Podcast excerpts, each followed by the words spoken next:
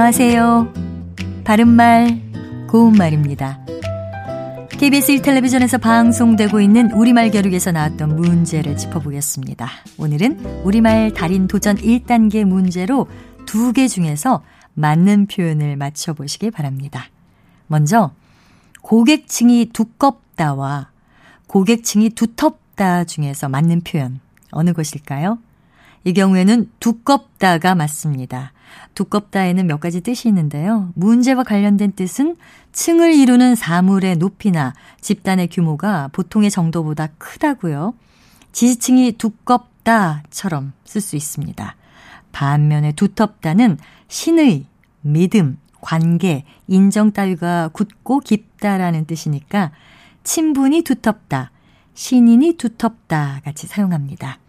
또 한 자리에 눌어붙다와 한 자리에 눌러붙다 중에서는 어느 것이 맞을까요? 이때는 눌어붙다가 맞는 표현입니다. 한 곳에 오래 있으면서 떠나지 아니하다를 뜻하기도 하고요. 누룽지가 밥솥 바닥에 눌어 붙었다처럼 뜨거운 바닥에 조금 타서 붙다를 뜻하기도 합니다.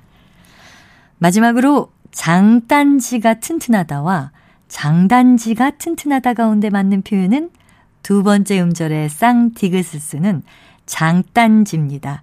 장단지는 종아리의 살이 불룩한 부분인데요. 등산을 하고 나면 장단지가 당기는 경우도 있습니다. 바른말 고운말 아나운서 변희영이었습니다.